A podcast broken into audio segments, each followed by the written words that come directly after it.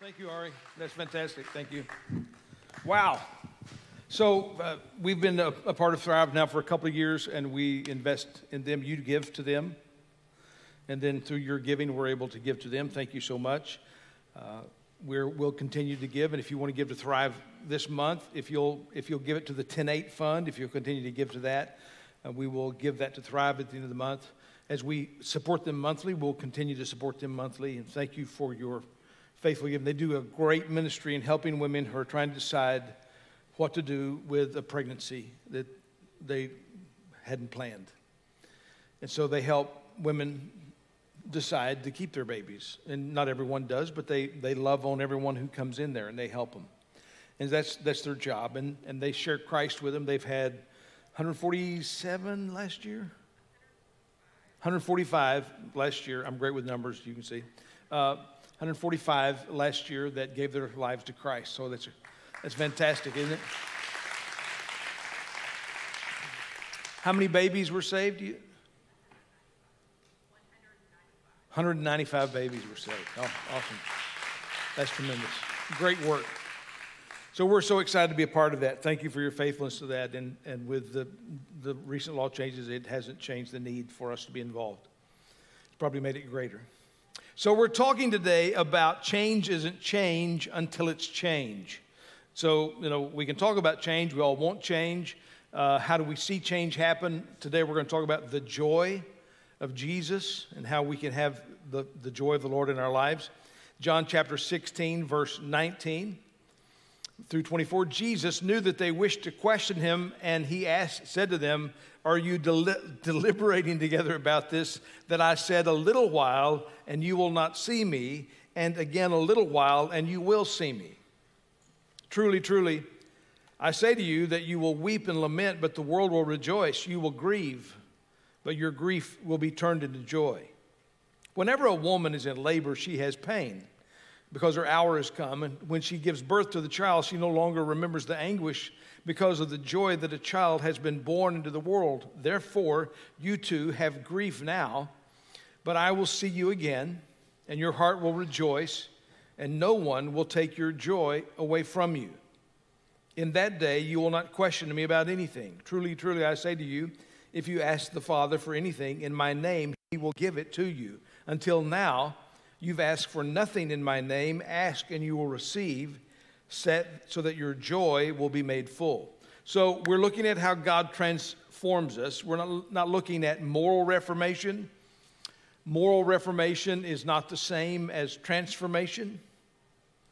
In moral reformation, you make external changes, but they aren't the deep spiritual changes. They aren't the habits of the heart. They're like restraints from above. More res- reformation is a restraining of the heart, it's a controlling of the heart. It's not really changing the heart. It's like me and sugar. I am morally restraining myself from eating sugar. But my heart hasn't changed. I still want it. Anybody here that's diabetic, you still want sugar, right? That's, that's an external change. Now, I'm trying to do what is right for, because I, you know, I want to be healthy. But that's not really a changed heart. What we're looking for in our lives is we want to see in all areas, not just in those superficial areas, we want to see changes.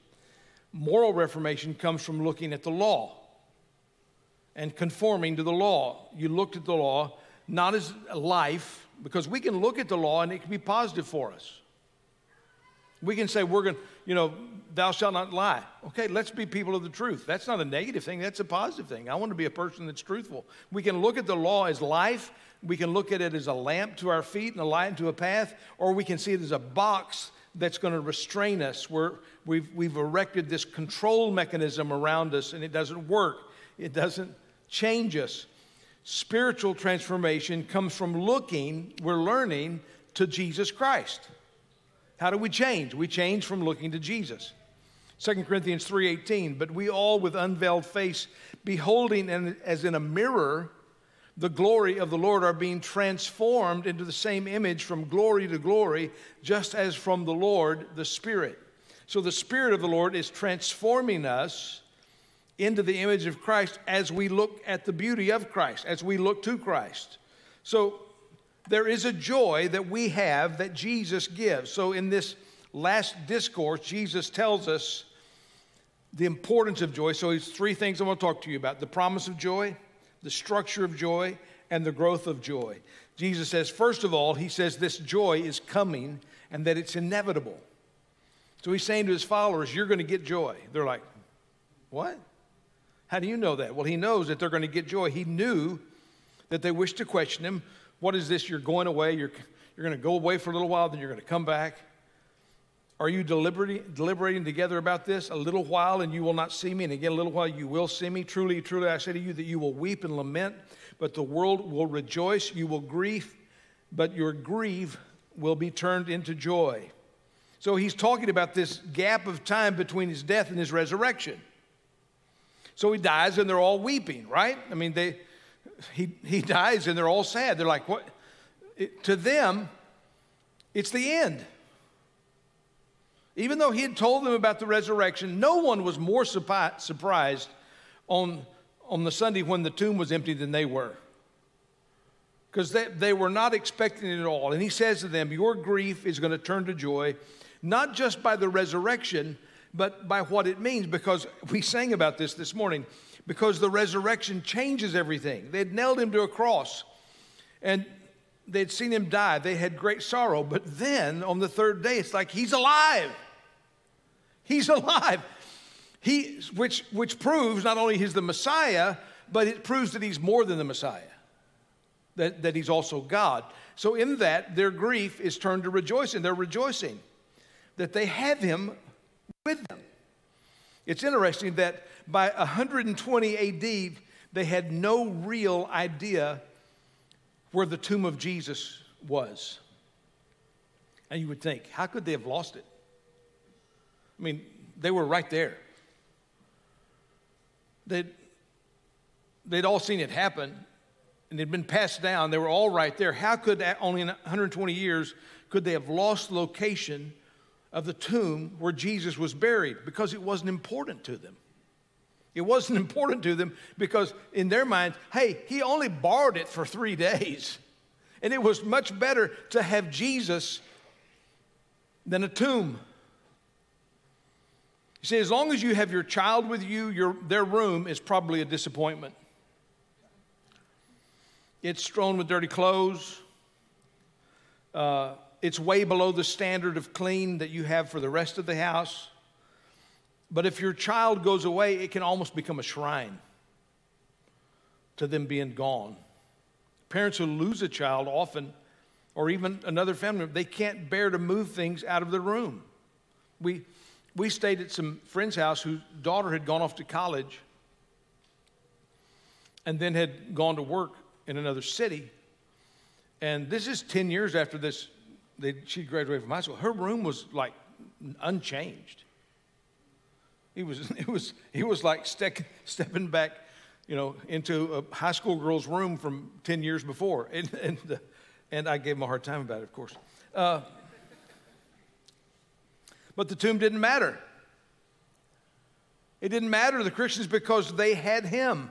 You see, anyone who's a Christian, we don't need to visit the tomb. We don't need a relic. We don't need a bone, piece of the cross. We don't need that. Why? Because we have Jesus. We have the reality. We don't need the image of it. We have relationship and we have the risen Christ. We know who he is and we know what he has done for us. It's not just joy. Eventually, when we get into heaven, you know, in the sweet by and by, we're going to have joy. That's great. I want to have joy in heaven. That seems inevitable, doesn't it? I mean, shouldn't you be joyful in heaven? But Jesus is saying, I'm going to give you joy now. Whenever a woman is in labor, she has pain because her hour has come. It's a specific moment in time. But when she gives birth to the child, she no longer remembers the anguish because of the joy that the child has been born to the world. I've, I've watched a woman deliver a baby three times from you know pretty close proximity, not too close where I could be grasped a hold of.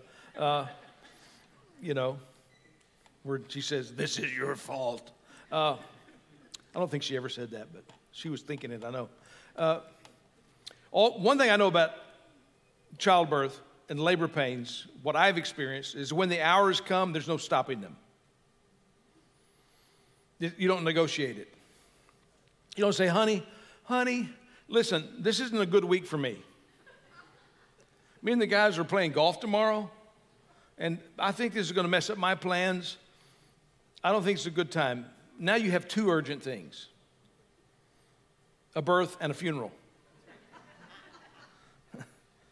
Jesus says this example of, of childbirth, it gives joy. He says it's coming. In other words, this baby, this joy is coming like a baby that's going to be delivered. This joy is going to happen. And you can't stop it. This joy is going to happen to you when you realize what has happened. This joy is going to come when you realize I am the risen Lord, when you realize I am God, when you realize the Messiah has come to deliver you and set you free. He says it's coming and you can't stop it. You're going to have it. You're not a Christian without this joy. It's the work of the Spirit, it's the fruit of the Spirit, it's not optional. When Jesus began his ministry, it's interesting that he began his ministry, his first miracle was turning water into wine. Now, often the first thing is a symbol of what's coming. He is the new wine. He is the, and so it's amazing. Jesus made 150 gallons of the best wine anyone has ever tasted. Anyone has ever tasted. That's probably the only wine I could ever drink is the wine that Jesus made. Because the rest of it is blah. But can you imagine that? So, you know, Cana of Galilee was not a large place. And this is not a large wedding. And they've got 150 gallons of great wine to drink. This is going to be a joyful wedding. Jesus ensured that this wedding was a joyful wedding. At the beginning of the church, how did the church begin? On the day of Pentecost. The, as they had received the, the Holy Spirit in the upper room in the church's birth and they poured out into the streets, they end up at the temple and this is what the crowd says. And the others were mocking and saying, They are full of sweet wine. But Peter, taking his stand with eleven, raised his voice and declared to them, Men of Judea and all of you who live in Jerusalem, let this be known to you and give heed to my words, for these men are not drunk, as you suppose, for it's only 10 o'clock in the morning. It's the third hour of the day. But this is what was spoken of through the prophet Joel, and it shall be in the last days, God says, that I will pour my spirit on all mankind, and your sons and your daughters shall prophesy, and your young men shall see visions, and your old men shall dream dreams. He said, the beginning of the church was bathed in joy. So joyful that the crowds misunderstood it, but they liked it because 3,000 people that day said they wanted to follow Jesus the joy of the Lord. 1 Thessalonians 1 5, it talks about the beginning of the Christian life. For our gospel did not come to you in word only, but also in power and in the Holy Spirit and in, with full conviction. This is, you know, what kind of men we proved to be among you for your sake. You also became imitators of us and of the Lord, having received the word in much tribulation with the joy of the Holy Spirit. They had tribulation, but they had something that was overcoming the tribulation. They had joy in the midst of tribulation. We have the joy of the Holy Spirit. This is one of the characteristics of your new birth in Christ. If you've come to Christ, you should have the joy of the Lord. It's the fruit of the Spirit. You should have joy because we have Him. Are you a Christian? Say, yeah, I believe in the incarnation. I believe that baby that was born was God. I believe that it was from God. I believe he died and rose again and that he ascended to the Father. Did you know that the devils believe that too? James 2:19 says, "You believe that God is one, you do well. The demons also believe and shudder." What's the difference? A believer finds joy in it. The devil, the devil, devils, the devils shudder at it. They shudder at thinking who God is. We rejoice in it.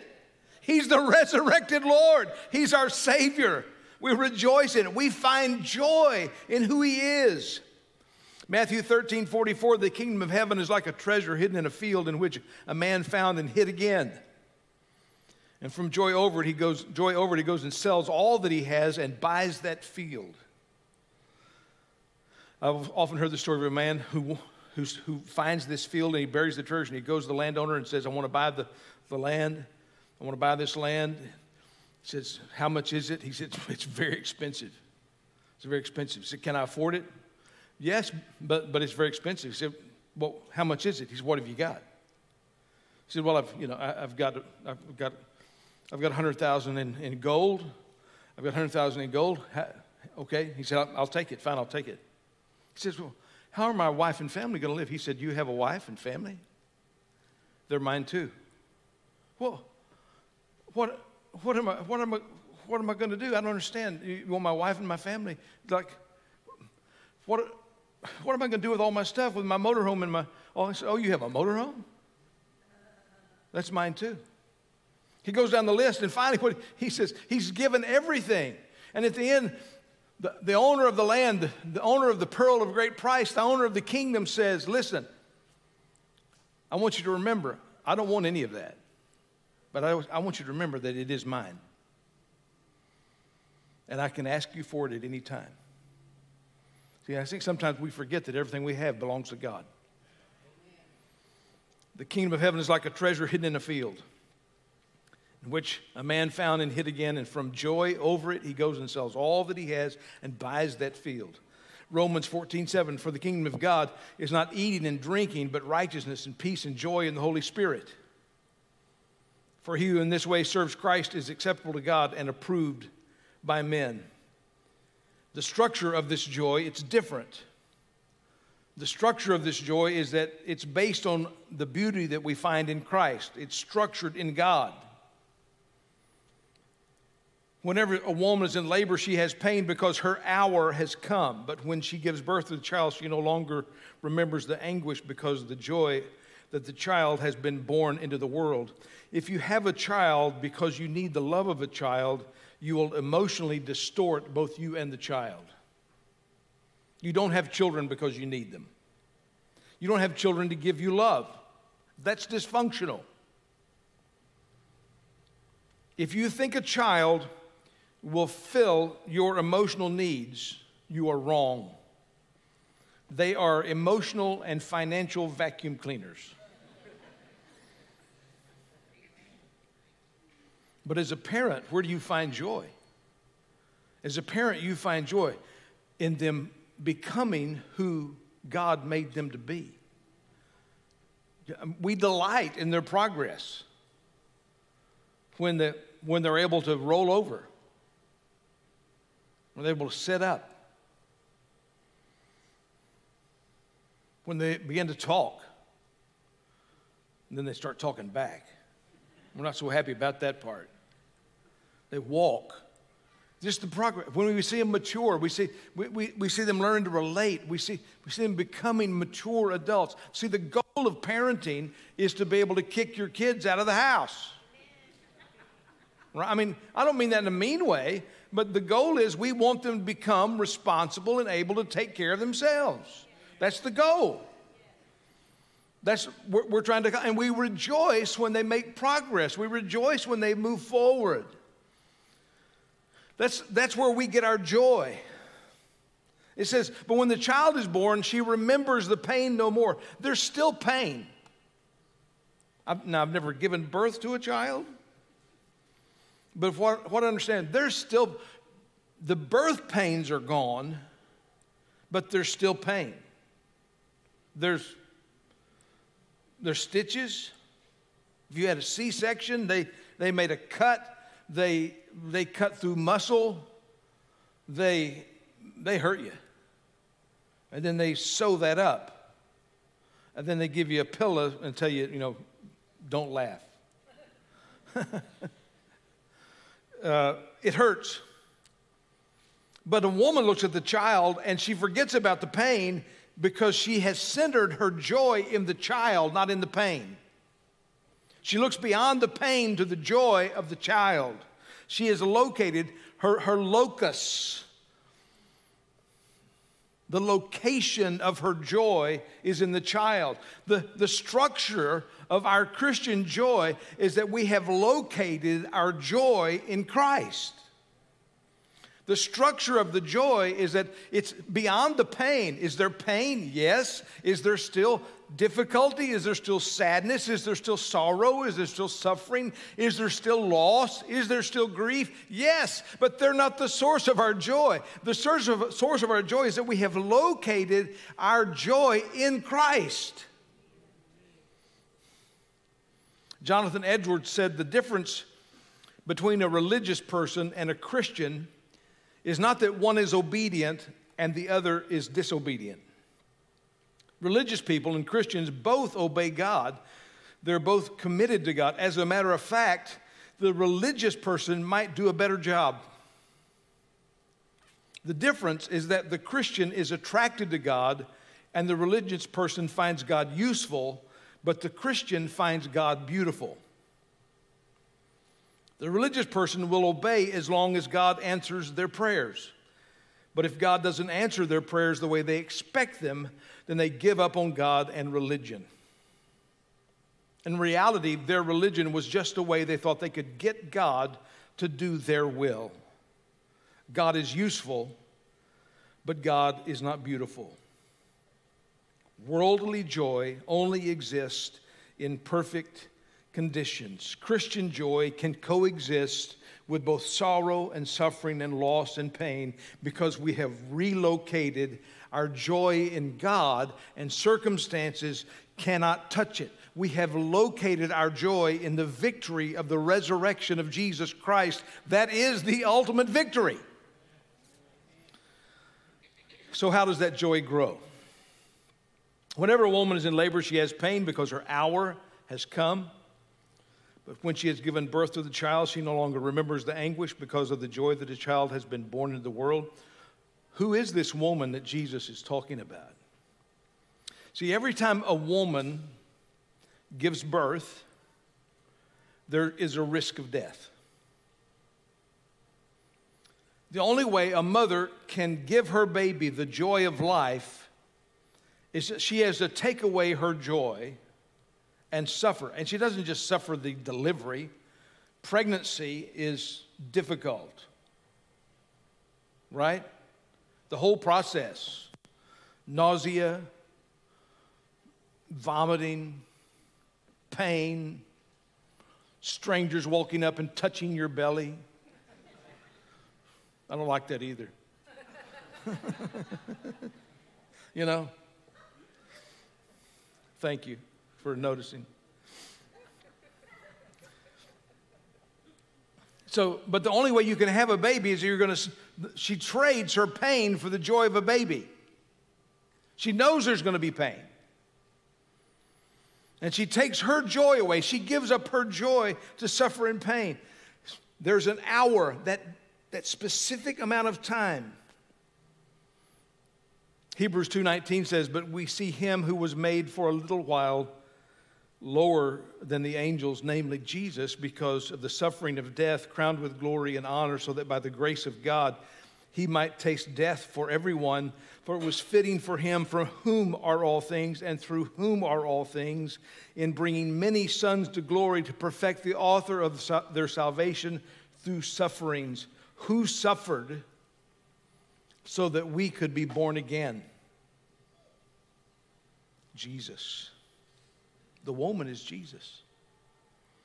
Jesus is the one who suffered so that we could have eternal life. Jesus is the one so that we could be born again. John 17, 1, Jesus spoke these things and lifting up his eyes to heaven, he said, Father, the hour, the moment of delivery, the moment of my suffering, I'm going to exchange my suffering for their joy has come. The moment has come, the hour has come. Glorify your Son, that the Son may glorify you. So, why did he do it? Why does the mother go through pain? Hebrews 12, 2 says this fixing our eyes on Jesus, the author and perfecter of our faith, who for the joy set before him endured the cross, despised the shame, and has sat down at the right hand of the throne of God. The word despising is to count as to no null, as no effect. What joy was it? What, so, what did he get out of it? What, so, he went through the pain of the cross and endured the cross and despised the shame for the joy set before him. What is the joy set before God? It's us. Think about that. It's me, it's you. For the joy of us being birthed into the kingdom of God, for us to be His children, to us be sons of God, for us to be His. What did He get from it? He got us. Isaiah 53 11. As a result of the anguish of his soul, he will see it and be satisfied. By his knowledge, the righteous one, my servant, will justify the many and will bear their iniquities. For as a young man marries a virgin, so your sons will marry you. And as the bridegroom rejoices over the bride, so your God will rejoice over you. We rejoice in him, and he rejoices in us. Isn't that amazing? And don't you think, well, I don't think he rejoices over me. He does. He rejoices over you as a young man rejoices over his bride. That's pretty intense. He rejoices over you. Think, well, I don't measure up. Absolutely, you don't measure up. That's why he died when none of us measured up, but he, he died so that he could make us, he could deliver us and make us sons and daughters, that he could purify us and make us holy, that he could receive us, we could be his, and he can rejoice over us. The Bible says he rejoices over us with singing. You remember when you brought that baby home and you laid it in the crib and it's sleeping and you think, I'm not, is it sleeping? It's not moving. You're afraid to go to sleep. You're afraid something might happen. You just stand there at the crib, staring at the crib. And as you stare at that crib, you're just overcome with love. And that's the way God sees you. That's the treasure. He is our treasure, and you are His treasure. He is our joy, and you are His joy. So we kind of come full, circle. 2 Corinthians 3.18, for we all with unveiled face, beholding as a mirror the glory of the Lord, are being transformed into the same image from glory to glory, just as from the Lord the Spirit. The Lord transforms us when we see His glory. Does this happen to you? This happens to me quite a bit. We are driving down the road, you know, going 70 miles an hour. I'm driving and we're listening to the radio, and there comes a song on the radio that I, I love. It's a Charity Gayle song called Endless Praise. And the gist of the song is I can't wait for eternity to be with God. And sing said, to be around the throne with all the saved and all the redeemed. As we're singing the song, we sing this song. And as we're singing the song under the Lord, we get another glimpse of His glory and we sing again because we see something, we see the dimensions of God unfolding, the beauty, the glory, the majesty of God unfolding. So we, we sing again. Uh, we, we, sing again and we sing again. And, and just as she's just singing the song, and I'm just, I'm just thinking about heaven. I'm just thinking about the glory of the Lord. I'm just thinking about the beauty of Christ. As I'm doing that, just as I'm doing that, driving 70 miles an hour down the road, just the Lord just, boom, just dumps his presence on me. And it's, I'm, I'm, I'm, sitting, you know, I don't even know if Tina was even aware of it, but I'm, I'm sitting there and tears are running down my, I'm just driving down the road, tears are running down my face. And I'm just aware of the beauty and the glory and magic. I just get a glimpse. And it's like, it's just for a moment there you think, I don't know if I can take this. It's so glorious It's so glorious. That changes us. That's transformative. See, the Lord wants us to look into the beauty of Christ and be transformed. To see him in all of his beauty and all of his glory. And when we do that, there is joy. There's joy unspeakable and full of glory. Amen. Amen. Let's stand together. Thank you. Let's pray. Thank you, Lord.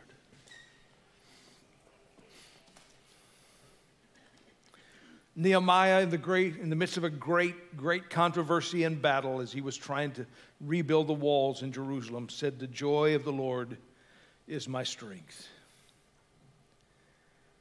The joy of the Lord. When we, when we recognize, Jesus said, When you recognize who I am through the resurrection, and when you see what I have done and who I am, you will have joy. At your salvation, you had joy. At the birth of the church, there was joy. At the first miracle, there was joy. God wants you to have joy.